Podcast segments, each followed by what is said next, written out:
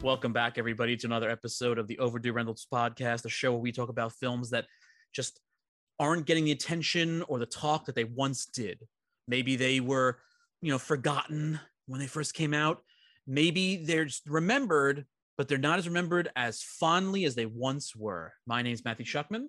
And I'm Cinema Lens Mike Reyes. But whatever our names are today, don't call us stupid.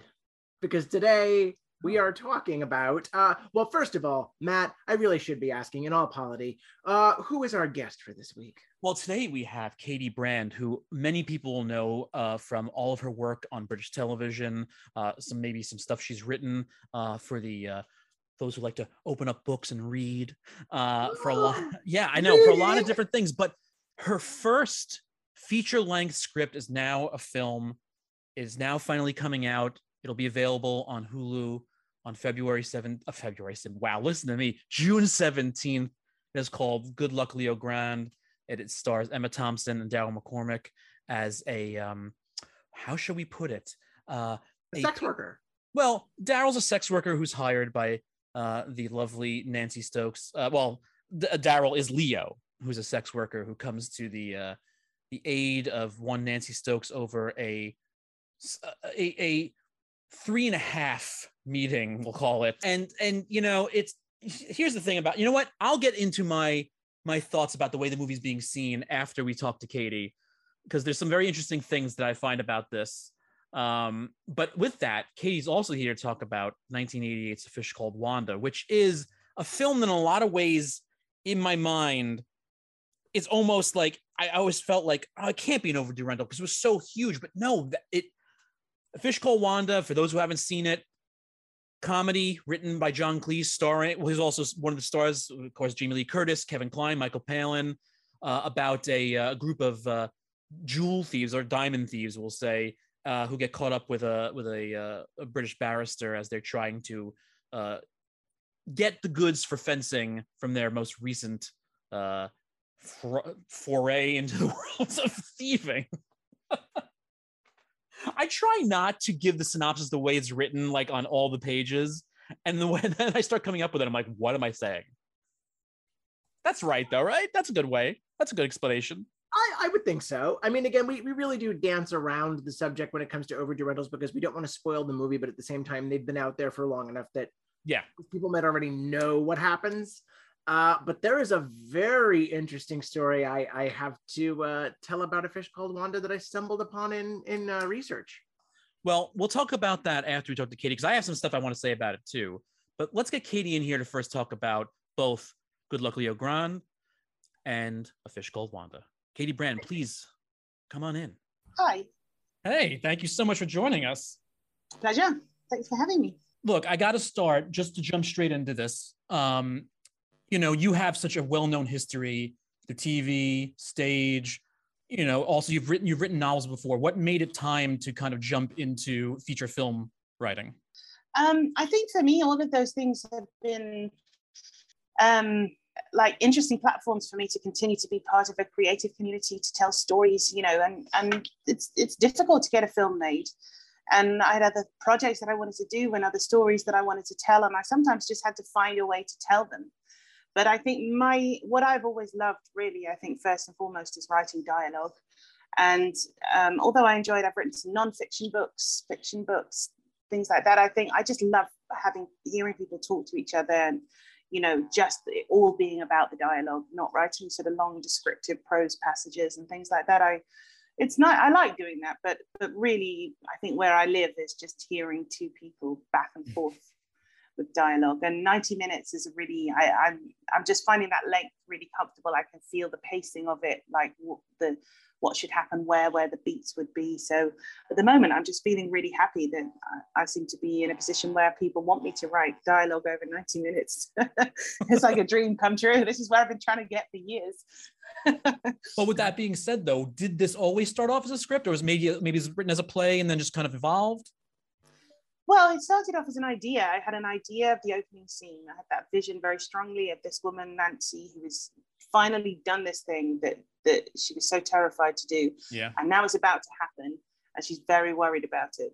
Um, and he's about to arrive and there's a knock at the door and so i had that image for quite a long time and then i just wanted to hear them talk and i thought that's not going to happen unless i sit down and write it so that's what i did in january 2020 and i just started writing dialogue i didn't have a huge conception of what it would be i thought maybe if i was lucky someone might put it on in a little theater somewhere you know with different actors that you know I, I was writing it with emma thompson's voice in mind which felt both exciting inspiring funny, also extraordinarily presumptuous. Um, but I was enjoying that on the basis that I didn't think anyone would ever see it. Mm. So I was just really writing for myself, um, just enjoying the dialogue initially, just enjoying hearing these two people talk to each other and finding it funny and enjoyable and sometimes moving. So, so yeah, it didn't it didn't really emerge in its sort of form until I Debbie Gray, the producer, got involved and said, "Yeah, I think we should make this as a feature film." Um, and um, and I said, yes, I think that would be great.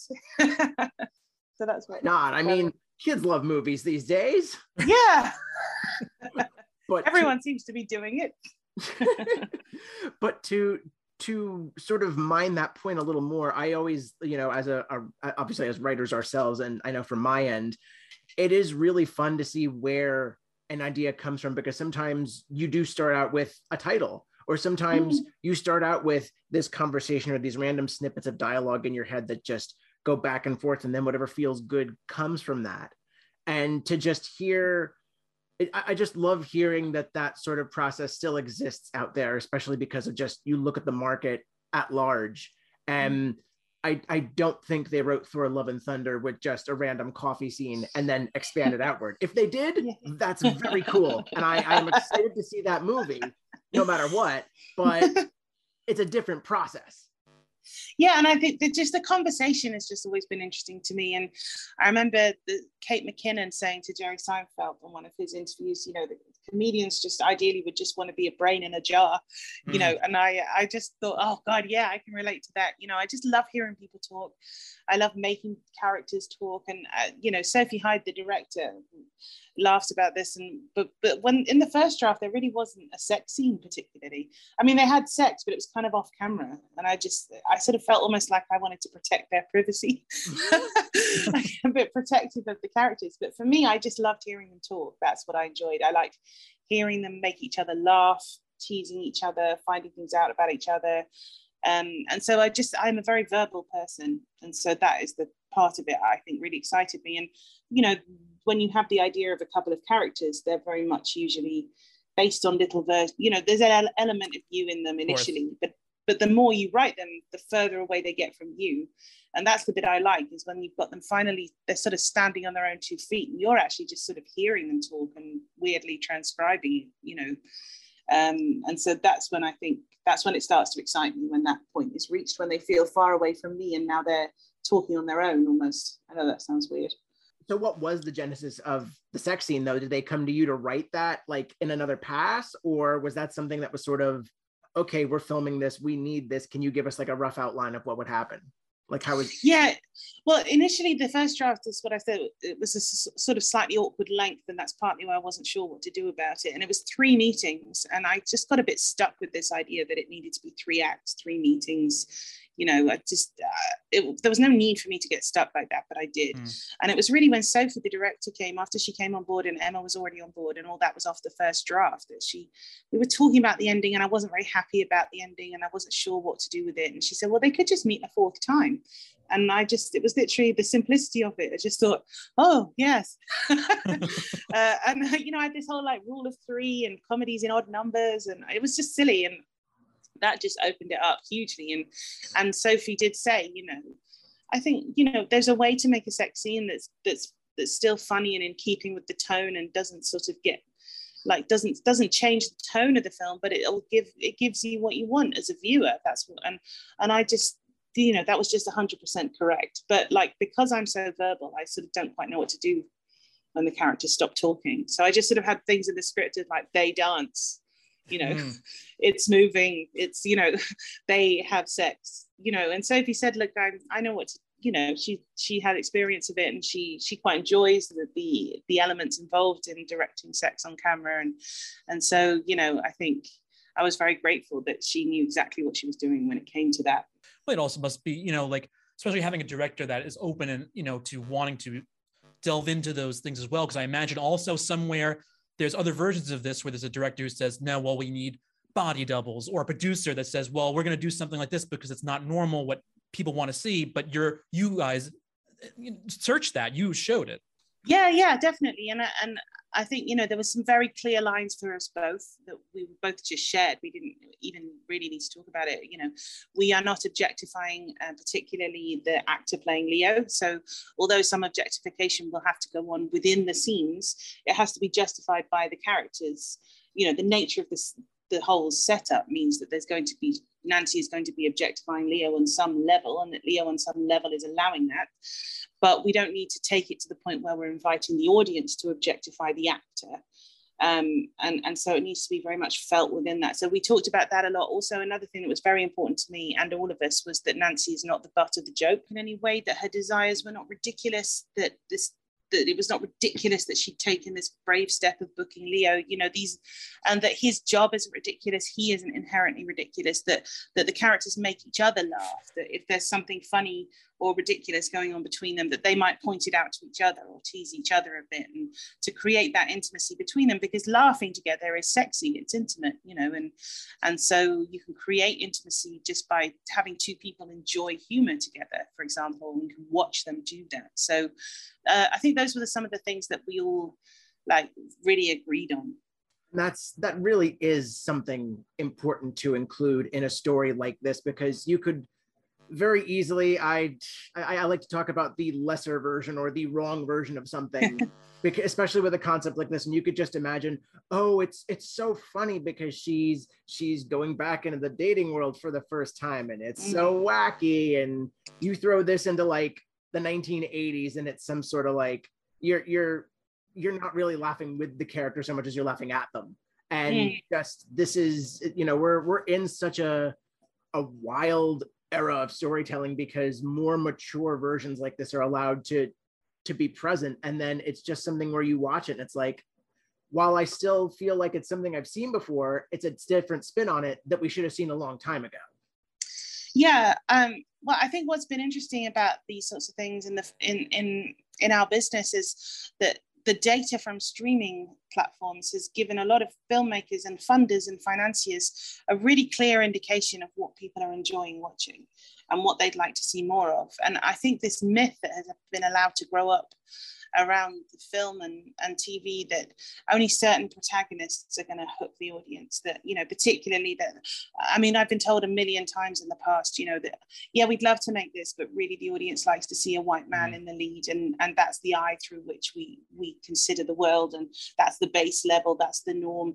And really, we would love to do this, but it's just the audiences don't like it, you know, and it's just such a disservice to the audiences because, and it, throughout comedy, my, my, you know, I started out in live comedy and stand-up comedy, sketch comedy. I had a TV show, and again, people used to say all the time, you know, the thing is, people don't find women funny, and actually, women don't find women funny. Women mm. prefer mm. it when the man's doing comedy. You know, all of this stuff that just sort of took on this mythological status. But I read an article a while ago with Reese Witherspoon in her producing capacity talking about this data from streaming apps, uh, from streaming platforms that shows very clearly that people are really happy to watch a very wide, diverse, uh, you know, range of stories featuring all kinds of people in the lead, written by all kinds of people, all kinds of viewpoints and angles. And it's just simply not true that, you know, men want to watch stuff with women. You know, we, we're all really happy to just watch things that are well made, tightly made stories.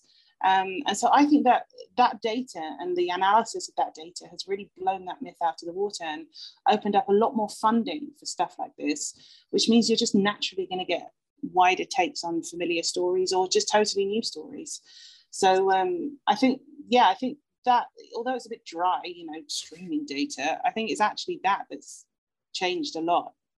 Well, I think it's interesting too to, to go to the point of streaming is that there's so much out there though also I think certain things are getting lost because that's what we like to do here on Over Rentals. We like to talk about films that maybe were really big, but for some reason don't resonate with a lot of culture. And so we are, we wanted to talk to you because you you picked Fish Called Wanda, which is I think the perfect example of that. Something that was such a massive hit when it was out, but younger audiences don't really know it today. And I'm wondering what that movie meant to you. I mean, I, I remember it being on TV in Britain all the time. I mean, it came out in 88, I think. And so I was a bit young to have seen it then. But what I was aware of is that you it was on TV a lot. It was on. It was the kind of thing they'd done a deal with the BBC or ITV mm. or whatever, and and it would just be on, you know, on a on a Sunday evening or a bank holiday evening, you know, and and so a lot of us kind of saw it in that way. It had a kind of spurt of popularity. And do you know, I'd actually forgotten how successful it was at the time, though. Oh yeah. It's, it's a while since I've seen it, and I hadn't really thought about it. And I was looking down your list of options and thinking, oh, that one.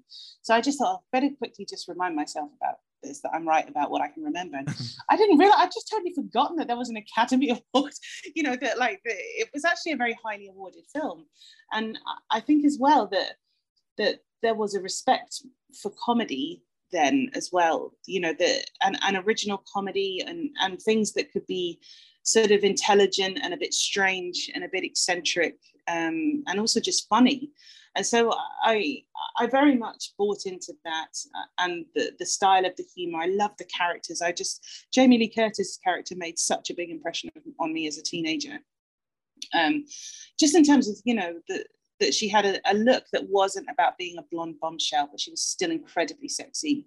And Kevin Kline just made me laugh like an idiot throughout the whole thing. I mean, I still shout disappointed to myself sometimes in that thing that it still makes me laugh the way he delivers yes. that line in the when he realizes it's gone. it just it always used to make me laugh that whenever whenever anything really bad happens, just shouting disappointed at the top of your voice. So it just, you know, all of it, the, the scenes with John Cleese, sort of seducing Jamie Lee Curtis by speaking Russian, you know, this thing just felt like very familiar as a British person, but also incredibly anarchic, exciting. The other thing I liked about it, and I like some of the films of that genre, is it's just morally completely dubious all the time. Like there's nobody who's a good guy particularly. They're all in it for themselves. They all end up thieving something or other, one way or another. So there's just total amorality about it, and nobody cares. They're just sort of as long as it's funny, and you just keep it rolling along then then you should have confidence in that just make people laugh you know that quote that's sometimes attributed to billy wilder of um, sometimes sure. um, you know if you're going to tell people the truth make them laugh or they'll kill you i always sort of take that to heart a little bit and i just think you can really get away with a lot if you're being funny if you make sure that your focus is on being funny and so i think that was another element to that style of filmmaking and that era of filmmaking and that film in particular that just really appealed to me when I saw it, even when I was quite young, 12 or 13 maybe. Hmm. Yeah, especially if you just throw in a nice little post credit or like a, a, credits title card where it's like, oh yeah, Archie and Wanda became uh, they went to a leper colony and worked and uh, yeah. just all those yes. little things. It's like, yeah, okay, yeah, yeah. you can be okay to like these people now. Yeah. yeah, I think all of that as well, just dispensing with the idea that everyone has to be likable. You know, it does, as long as they're funny, it doesn't matter. That's what I think. That you don't, you hmm. don't. If if it's really funny and they're laughing, that you're already on someone's side, whether you like it or not. You know. Well, that's the thing, because I mean, Cleese what didn't necessarily the first to do it, but that was the whole thing. You know, Fawlty Towers was the, the unlikable person that you're going to technically love. And he kind of did the same thing when it came to Fish Called Wanda. It was very similar in the delivery that way yeah uh, I mean, definitely, and and there is an extent to which John play John Cleese plays John Cleese, and and luckily John Cleese being John Cleese is really really funny, you know. So just turn up the extra John Cleese, and the the more John Cleese it gets, the funnier it is. And I suppose that is he took those essences of himself and made comedy gold out of them. Um, but yeah, I mean, I think there was a period where everything got a bit obsessed with having likable characters. Um, I wrote a screenplay a while ago that I was kind of punted around a bit from some producers, and one of the notes was, "Oh, she's not likable enough." This mm. was kind of mm, mid two thousands. But what was interesting was over the period of time that that film was being discussed with various executives who were all saying it's she's not likable enough. Girls came out. Um, and was a huge smash hit. And suddenly after that, it was literally like a flip people going, oh no, it's fine, it's fine. No, no, no, no, no, it's good. It's good that she's not likable. We like it now. We like it now.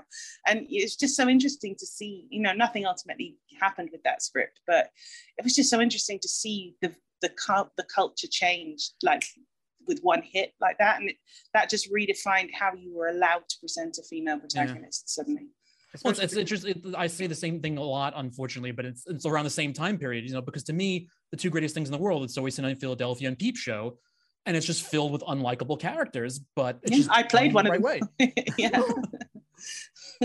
and also it's just you know that it, you know that someone is using likable as like code for this female character is not appealing enough and we really want to mold that we want to be able to market her and just it's it's I think enough. also there's there's a fear as well. I think just of presenting women as ambitious or um, you know, in charge. I mean, this is partly what the film, the Leo Grande film, is about. It's about being charge of your, in charge of your own pleasure, pursuing your own happiness, not apologizing for it, not having to constantly explain yourself or hide yourself. Um, and actually, the kind of parts, the kind of films that I grew up enjoying in 80s and 90s, the kind of rom com was the domain of people like Nora Ephron, or you know, or even before that, you go back again to Katharine Hepburn doing this fantastic rat-a-tat dialogue um, you know, in the Philadelphia story or Bringing Up Baby or whatever it was. And there was no interest in whether she was likable or not. No one cares if like Barbara Stanwyck is likable enough. It's like, is she charismatic? Is she funny? Is she interesting? Do you want to follow this woman where she's going? Uh, and I think, you know, I'm very interested in getting back to that tone in terms of filmmaking.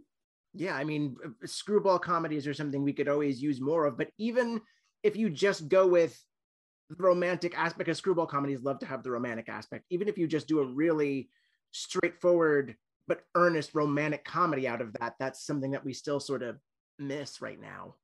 Yeah i think what happened was like the 80s and 90s was really strong for that sort of thing.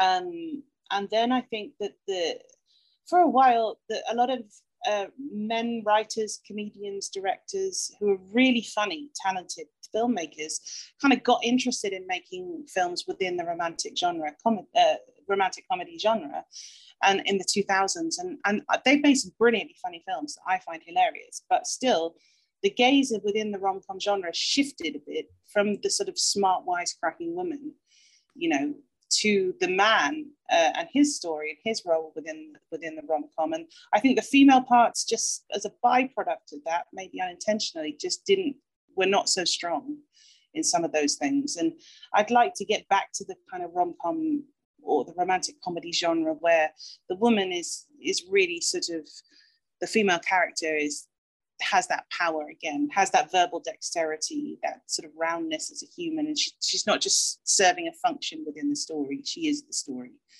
because uh, those were the kind of films that I just loved watching. And you know, people like Tina Fey and Amy Poehler are still making stuff like that. So I think with that bite is still there. It just it, it just went on another little journey for a bit. And now we have you to bring more to us. So we'll, we'll talk about that next time. Katie, thank you so much for joining us. Thank and uh, have a great day. Stay safe. Thanks again. Thanks. Katie Brand, ladies and gentlemen. Thank you, Katie. Uh, uh, again, I, I I know that we have done so well with the t- the 10 minute pivot where it's like yeah. two movies in a, in a 20 minute pod. I know that we've uh, we initially would sort of shy away from that sort of thing, but then uh dear guest of the show Tim Roth helped sort of break us of into that sort of habit, which you yeah. can in our back catalog. Uh, and after that, it, it definitely has been something that, or at the very least, we can do 20 minutes about two movies. But at the same time, it's like I, we want to talk so much more, especially because yeah, again, I, I, I, really feel like Good Luck Leo Grande is just it's a it, again it's a concept where it's like, well, I've seen a movie like this, but why haven't I seen it like this? Well, my thing and what I was getting to um, when before we we talked to Katie was is that yes, of course there are these discussions to have about sex positivity and sex positivity past a certain age um you know and but i find that that that a lot of the people who are reviewing it and talking about it that's the only thing they're they're connecting to. And while it's part of the script and part of what she meant to talk about there is a much more um baseline communication uh, issue that's being talked about here because it's not just uh, Nancy slash Emma's issue. It's also Daryl slash Leo's issue um, for for for things in his life too that he's not dealing with.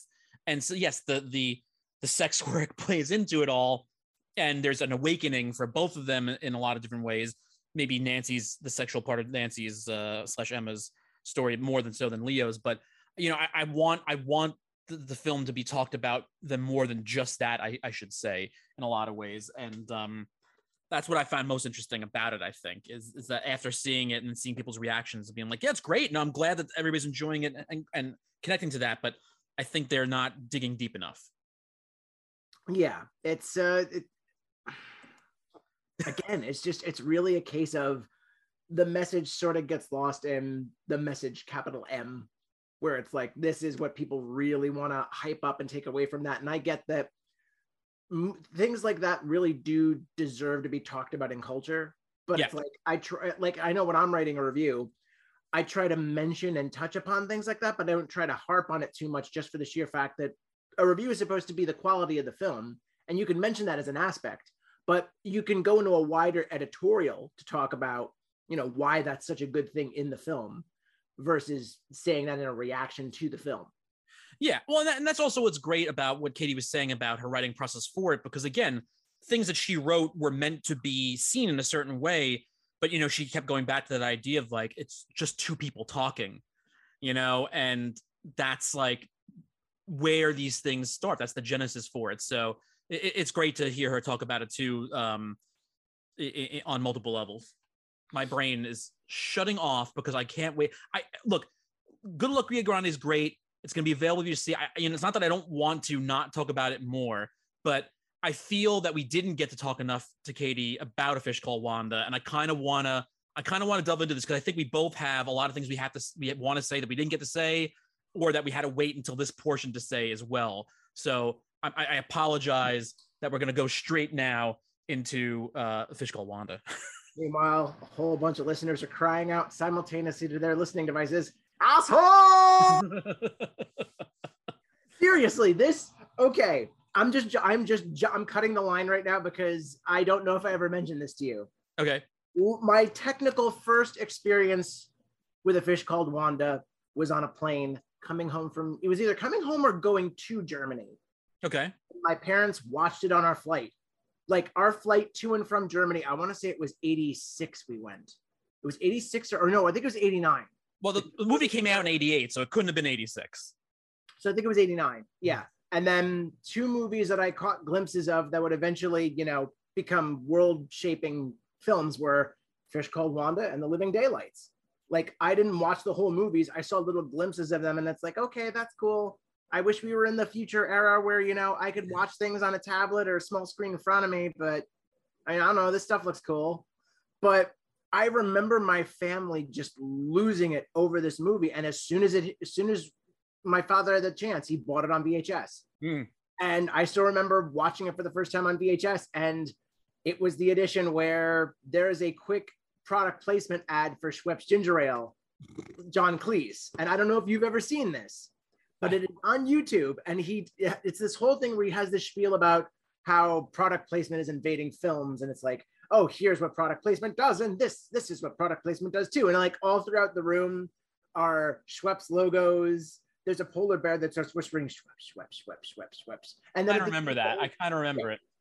It's uh, we if we we'll have to put it in the show notes if we can, but that was my first experience. What was your first experience? Did your dad show you this movie? Well, I mean, I remember my father going crazy for it when it came out. I, I remember it's, I think it's something that we just rented when it came out on video and we just all watched because here's, here's my, not necessarily interesting story about my connection to the movie, but it does have a little bit of my connection with the movie. And I forgot about it until again I was also doing a little bit of research before we got to talk about it because the film is is directed and co-written uh, or at least story co-written by Charles Crichton. Now Charles Crichton was was working as a director for a long time, but if you let's say look at his Wikipedia page, it would have a massive gap between sometime in the 60s and when Fish Called Wanda is made. Um, mainly because he did a lot of TV work uh, more so than film. But what a lot of people didn't know at the time, they may know now, especially since you can get the videos on YouTube. But my father knew because not only was my father a big Monty Python John Cleese fanatic, but my father worked as a um, an administrator, uh, dean slash president, depending on where he was, for like business trade schools. And a lot of training videos were sent to them or they were bought them Now, people don't know is that John Cleese and Charles Crichton in that time period made a bunch of corporate training videos. And these corporate training videos have humor to them, unlike they're, they're on purpose, unlike these you know training videos you see, which are just like really badly made. They basically did the same thing, but on purpose, but they were meant for training purposes. And so in this whole time, my father would always tell us about these because he, he, he couldn't show them to they had to stay in the building and all this other stuff. And so I don't know if my father, I don't remember if there was a discussion at the time my father realized that Charles Crichton also made these with him, but my father would always talk about how there's this hidden John Cleese that people don't know about. The guy who makes corporate training videos for businesses and that people are never going to see them because at the time the internet wasn't going to be a thing for, for, for home use. Nobody knew. And so I had this whole big thing about that in my memory. And so it didn't happen when I was watching Fish Called Wanda as a kid.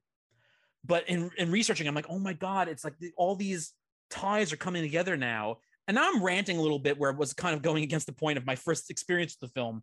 But I was, as a young kid, a Python fan, a Fawlty Towers fan, because my father would show them to us. So for me, and again, it was much like when seeing these Terry Gilliam films and being able to see him working with some of his Pythonites. So seeing Michael Palin, for me, which we didn't get to talk about with Katie, Michael Palin in this movie for me was the thing I connected to the most.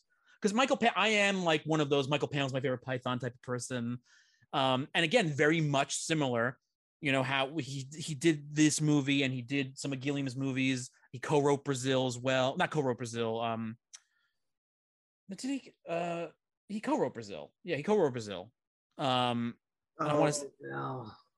um, I want to look at this now to make sure I'm not going crazy. I'm pretty sure he co-wrote it because it's been so long since I've looked at the, the credits. Um, and I apologize for my. uh No, that was Terry Gilliam, Tom Stoppard, and Charles McKeown. Yes, that's right. Exactly. He he co-wrote something somewhere. Anyway, it was Time Bandits. He co-wrote Time Bandits. That's what it was. Um, yeah, he co-wrote Time Bandits. But you know, Michael Palin's pa- uh, post Python history is the TV show Ripping Yarns, which is a, a like an anthology comedy series, and a travel show host. Yeah, and and even a, a memoirist because he still Yeah. he still has one last uh well one more uh volume to do, catching up to t- 2010. But I- yeah, It's, but uh, again, I, I, I don't mean to say 1988 Fish Called Wanda, like he wasn't doing any. I mean, Ripping Yarns was out, but like, not to say that like you know his his his history as as and I say travel show host is more of like a, an uh, like almost like a David Attenborough like you know master of knowledge of of the world and just taking people around and showing them. yeah, like Um, the Galapagos special at one point. Yeah, tons of stuff. But um, but yeah, the, so Fish Called Wanda for me was being able to watch these guys that I I you know I didn't see outside of Python together again in a lot of ways, even though they they hardly share the screen in this movie, if at all. If I remember correctly, there's definitely two scenes. yeah. it. Yeah, Um, but it's right. more it's more Kline and Palin and watching the two of them you know, with the French fries and everything like that. You know, just like Ken. You know, um, he has a stutter in the movie. I'm not trying to make fun of people who have stutters, of course. Um, oh no, obviously not. No, this is this is this is just pure reference to Kevin Kline's Otto picking on poor Michael Palin's Ken. Yeah, And if if anybody out there has ever felt like if, if if anybody's ever been picked on a personal tick, like uh, for a personal tick like that, watch a fish called Wanda because you're going to love the ending.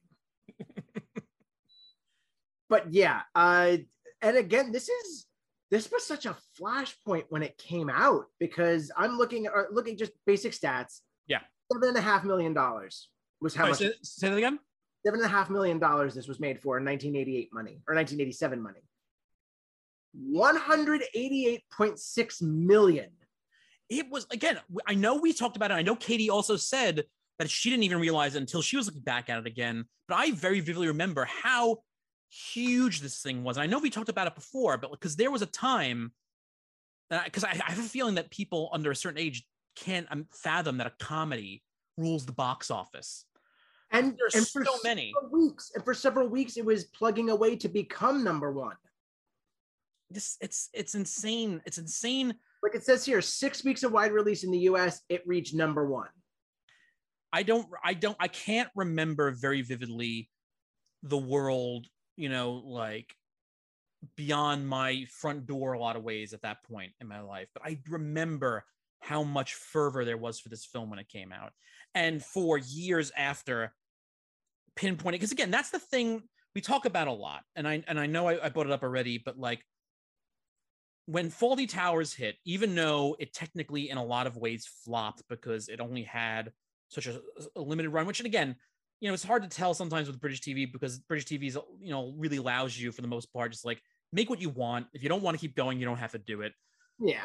It was this idea that it didn't go anywhere in people's minds, but most up until, you know, it was I Love Lucy at a certain point, and everything was based off I Love Lucy. After Fawlty Towers, sitcoms took their cue from Fawlty Towers.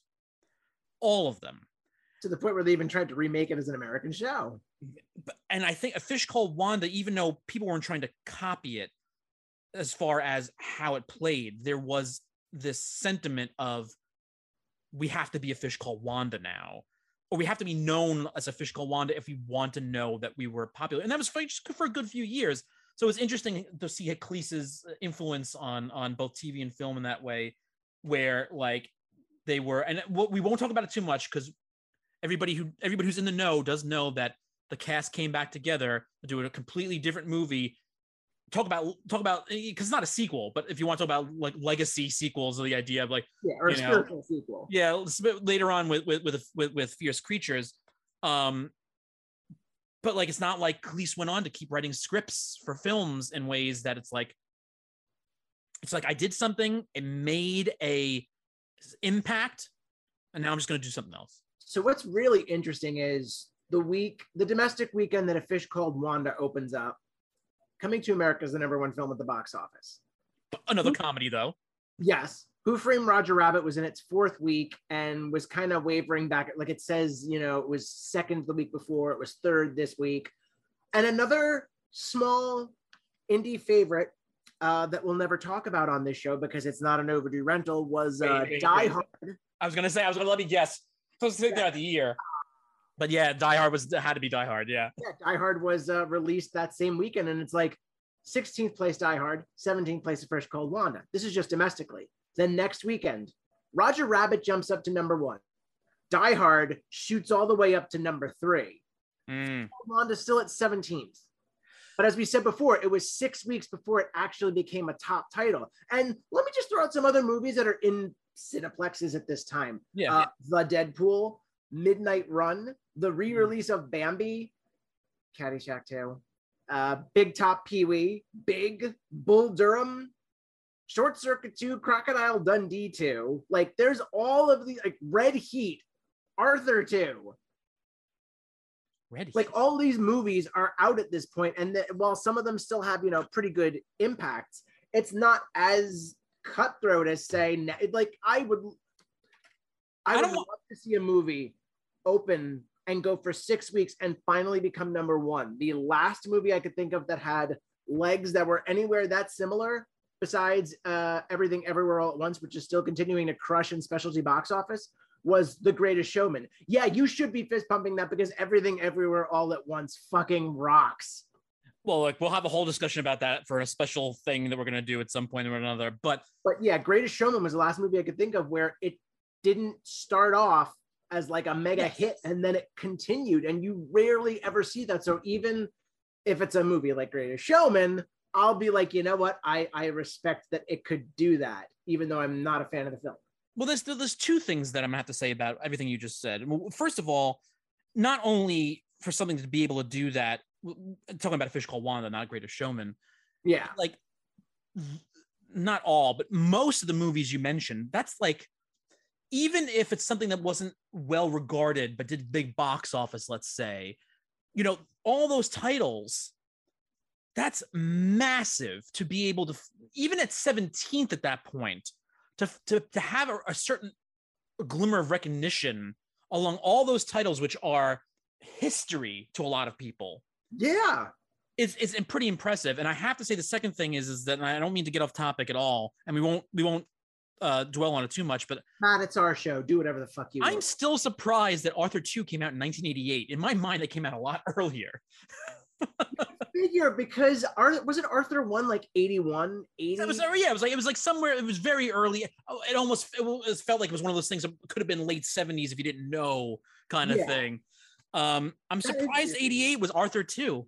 Yeah, Maybe Dudley Moore was just really busy. I know he, I mean, obviously he was really busy in the 80s, but he was also really drunk. well, yeah. So I mean, I love Dudley Moore. Don't get me wrong, but he was just. mm. Yeah, you know. I he- want. I des. I desperately. I know it's on the list, but uh, Crazy People's Dudley Moore movie. I got. to We got to talk about at one point. Besides the original Bedazzled.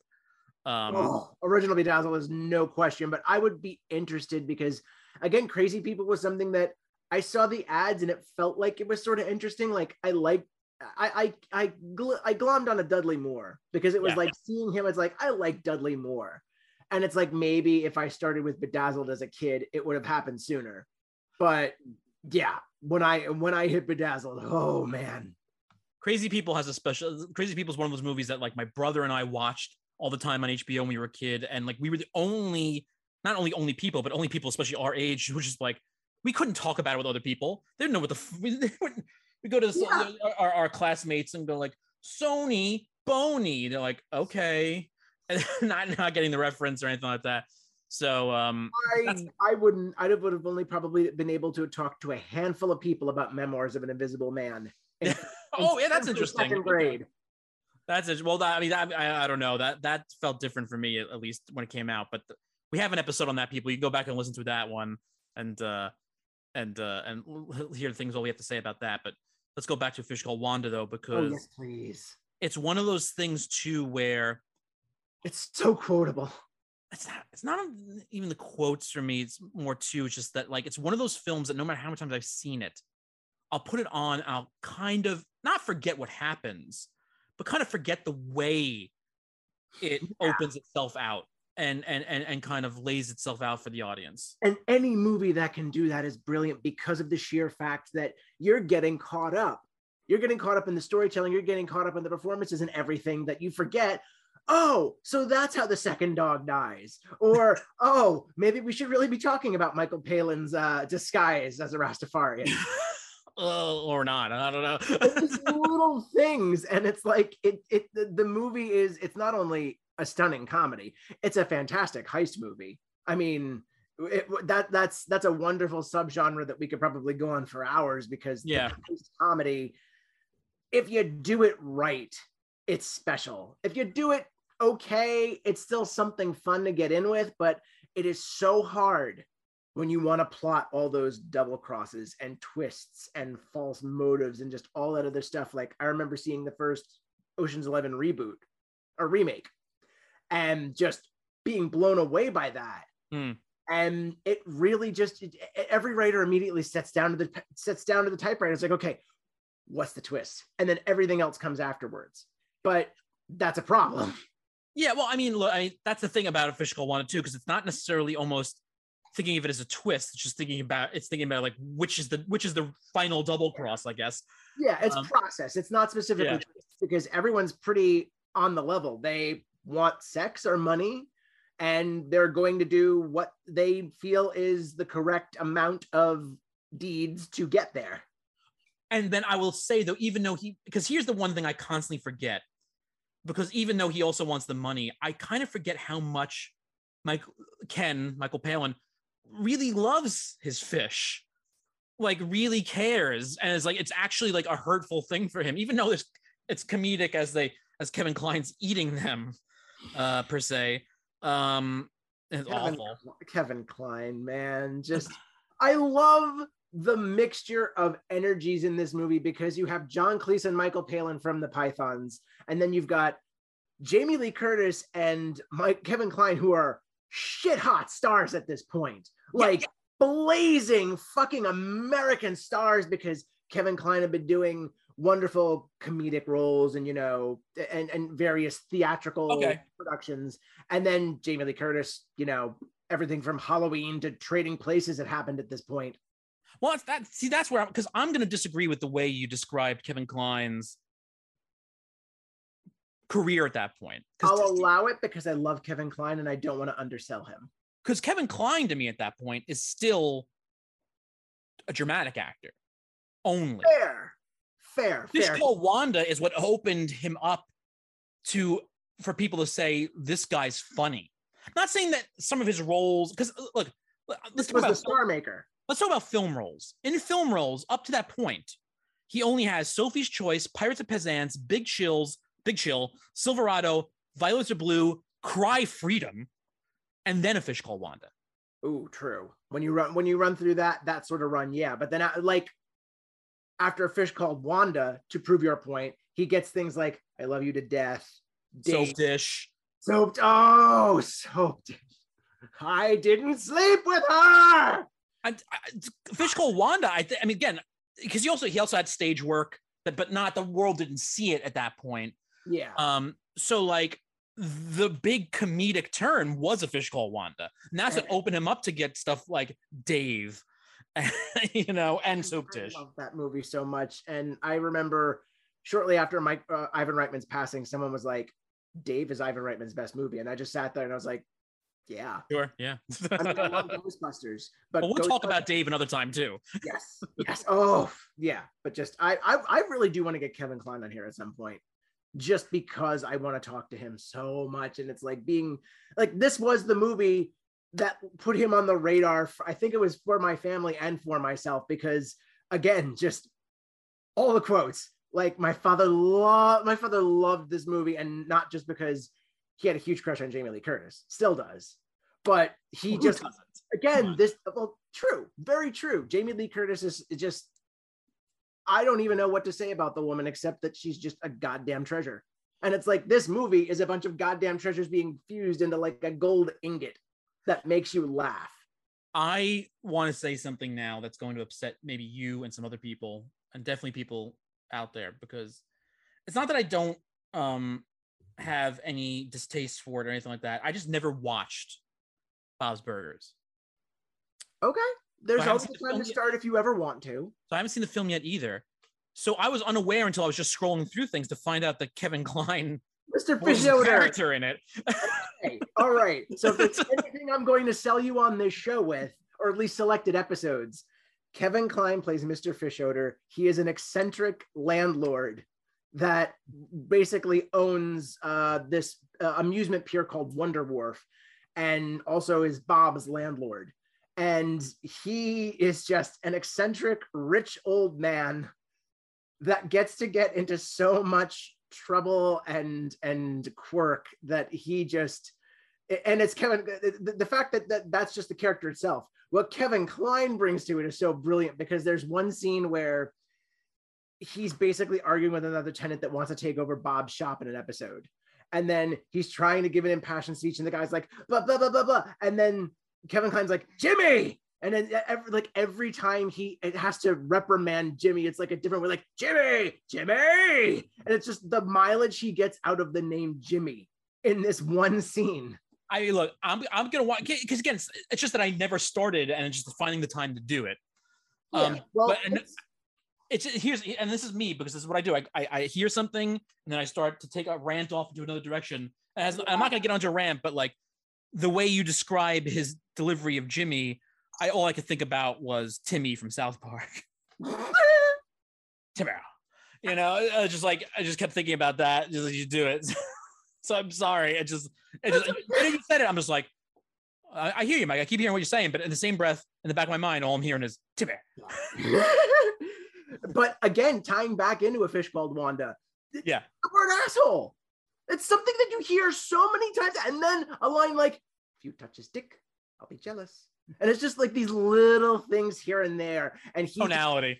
he knows when to turn on the gas and when to be like, "Oh, you Bringlish are so perfect," and then just it, it, he he runs the gamut, and it's you know it, it's not hard to see why he won one of those rare Oscars that comedy gets. Yeah. Because uh Yeah, it was because it's well deserved, honestly. And I, I think that's again, that's like one of those things where like I'll go back to this. I think I've talked about this before, which is the what I call the Woody Harrelson effect. Because Woody Harrelson, and I didn't know that, I mean, I knew it, but I didn't notice it myself as much until I saw a big 60 minute special on him back in the 90s or late 90s, right around when when uh, People versus Larry Flynt came out. Woody Harrelson is such a goddamn space cadet in real life that if you go and look at even him playing Woody in Cheers, it makes it a brilliant performance. Oh yeah. Because if you see Woody Harrelson day to day in real life, how he is, you realize that everything he's ever done, even if he's playing some complete moron, is brilliant. And I'm not calling Kevin Kline um, a space cadet or anything like that, but it's talking about that idea of like, yes, because in Pirates of Penzance, you can get this this gaudy kind Yeah, of out of the box presentation, but for somebody who's known for these more dour, not performances, say, but ro- movies, roles in movies that are more dour, that when you get these comedic roles, it's like, give this man an award, please. Again, Sophie's Choice and The Big Chill. When you've got those on your resume, Cry free again. I go back to Cry, Cry Cry Free is a movie that I don't think people realize what that you know Steve Biko people, and again, which is it should have been the one complaint. I wa- not complaint because it, it did bring open a lot of people's eyes who don't know, but the movie should be about Steve Biko, and it is, but it's told through the eyes of it's told through the story technically of the white man of the of the yeah. of the piece, which is the the weird part about it. But again, and, you know, for the time for the time it was also made, they did they did a wonderful job, and it did open up a lot of eyes. But it's it should be Denzel Washington and Steve Biko, yeah. not not Kevin Kline and Cry Freedom. Yeah. Well, again, what you're talking about here is almost like when Leslie Nielsen did Airplane. It's like up until Airplane, like Yep. the reason he was cast in Airplane was because he was just really good at doing these lines. Like, I just want you to know, good luck. We're all counting on you. Like very seriously and very straight ahead. And then he that just led to Naked Gun and Police, well, Police Squad, and then Naked Gun, and one that I think is is still wonderful outside of the canon, Wrongfully Accused. I I love. Okay, Wrong- I'm gonna say I'm gonna say something about wrongfully accused.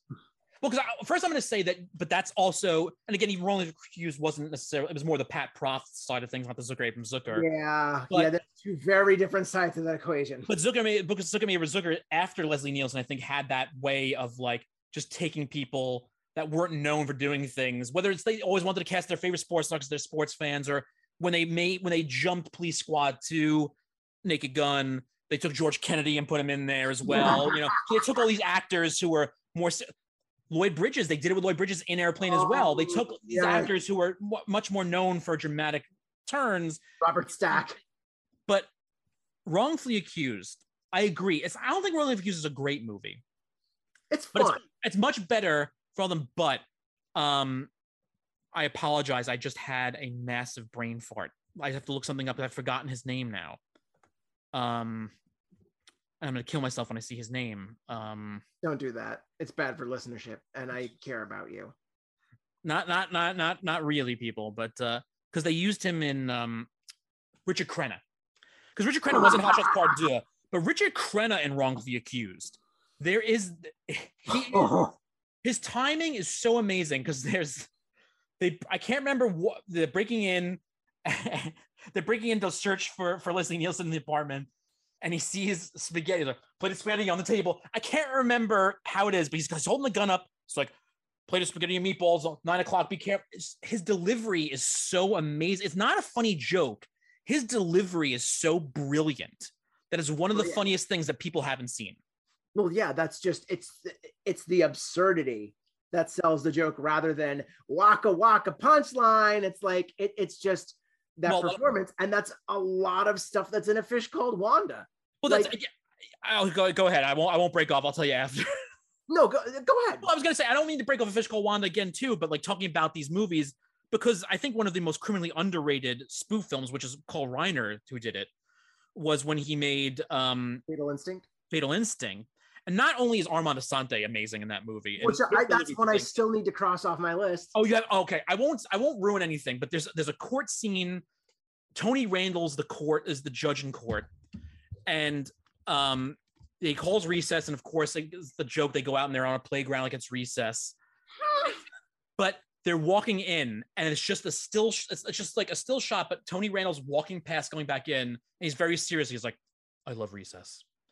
And the funniest things in the entire world. Fatal Instinct is a very uh underappreciated. It's it's not amazing, but it's very underappreciated. It's very funny. They did a lot of good stuff in there. Well, Carl there Reiner's A lot of them that were underappreciated from that era. Like there's that. I know we have Loaded Weapon One on Loaded Weapon. One apparently people hate. I think is actually very funny. and oh, Well, just like I have basketball on my list, and some people may not like that, but I thought it was a no, because here's the thing about baseball. Baseball is a bad movie, but it's a very funny movie at the same time, only because of Parker and Stone being able to at least deliver lines in their style. Um, you know, and all you know, I agree because baseball is not a good, but I, I agree. I like basketball. I always enjoyed it, and I can't. I don't know what to tell you about it. But um, again, we won't. I won't ruin it, and I'll get back to Fish Wanda. But talking about Loaded Weapon One, my favorite thing ever. There's a scene in Loaded Weapon One where they're doing the whole like bomb on a boat thing from Loaded from Lethal Weapon, and it's Emilio Estevez, and he's trying to like take apart, and then Jon Lovitz is the Joe Pesci character from the Lethal Weapon movies, and he just appears out of nowhere, and he's like, "Aren't you supposed to cut the, the blue wire?" And he, and he he's like, "This is the blue wire," and he's like, "Jon Lovitz's delivery." Yeah, but that one's orange. It's, just- me, it's still one of the funniest things that's ever in existence. And people don't. All right, I love John What was your point about Fish Called Wanda? I apologize. I don't even remember. I I may not have even had a point at that point. but getting back to a fish called Wanda, uh, seriously, just the writing holds up, and even you know, again, the lesser version of things, uh, you know, that old saw sawhorse, uh, Jamie Lee Curtis would have totally been just a floozy in the wrong version of this movie. But you have this brilliant fully realized character who realizes everybody wants to fuck me. That's fine. I'm on, not only am I only going to let who I want to sleep with in the door, I'll still play along to a certain extent with everyone else to make sure I know what the score is. And that's how it all starts with her and Archie. And then eventually, you know, her and John Cleese sort of fall in love. And, you know, that's another thing where it's like, if you can write me a movie that convinces me Jamie Lee Curtis falls in love with John Cleese, uh, yeah, no wonder you're going to be nominated for best uh, screenplay. Well, he's very tall and he can do that. What was the German accent? What was the what was the accent? He was doing Russian, Russian. Italian. like he ran through, I think he ran through like a slight whole gamut there. And then it's like, it, that, that whole gag is just wonderful. And then the payoff when the family comes in and, and uh, yeah, well, we won't spoil that, of course, but Well, I mean, we can spoil as much as we can because the again, everybody, if you haven't, you know, when you should know that when we get to this point of talking about our overdue rental in this section, spoilers are abound. We didn't say anything, but we won't. You know, you can go go and see it. You know, we've mentioned a few things, but now is maybe the time that you should go cross off Fish Called Wanda from your overdue rentals list, and then send us an email. Tell us what you thought about it. Tell us your thoughts. And then, of course, this Friday on June 17th, after you've watched uh, Good Luck Leo Grande, I, I, always- I keep wanting to say Grande. Good Luck Leo Grande yo, come back and give us your thoughts on that as well. But also, if Mike, if people need to find us, where can they find us? That's a very good question because when we're not busy trying to book a last minute non smoking flight out of London Heathrow, uh, which who isn't at that point, you can find us on TikTok and Instagram at Overdue Rentals Show, on Twitter at Rentals Overdue, on Facebook at Overdue Rentals. And if you want to send us love letters, suggestions, and directions to the Cathcart Towers, you can email us at overduerentals at gmail.com. But while you're doing all this cool internet stuff and looking up more delicious Kevin Kline and Jamie Lee Curtis performances, as well as John Cleese and Michael Palin performances you should be watching. You should listen to more of our episodes because, you know, maybe some of those stars have popped up in the past. Maybe they have popped up in the future, according to when we've recorded this episode. They're going to pop up again, I guarantee. We probably have a movie for each of them. So hold your horses, okay? But if you want to listen to all those other episodes, which I think we, we are now over 50. I don't remember what number we're at at this point. We may be at a full deck at this point, a full deck of 52, but we'll see. We're over. Well, well, this this when this when people hear this, it'll be over. It's over. Ah, marvelous. Well, however many episodes are out there on the internet right now for overdue rentals, you can listen to them wherever you ethically source your podcasts Apple Podcasts, Anchor, Spotify, Audible, wherever you find wonderful listening content in the world of podcasts, we'll be there. But another very important thing if you're seeking us out, we're seeking something out from you. and that is ratings, reviews, subscriptions, because we want to keep the overdue rentals counter open. And we actually, I looked at Spotify the other day. We had no star ratings, so I threw one in to sort of kick things off. Uh, I know I'm partial, but you know, I like the show. Big fan. Uh, but yes, I would. Uh, we implore you to do the same because we want to know how well we're doing out there, and that might just help us land some even bigger guests. Who knows what is happening in the future? And with that, Michael, blah bye bye.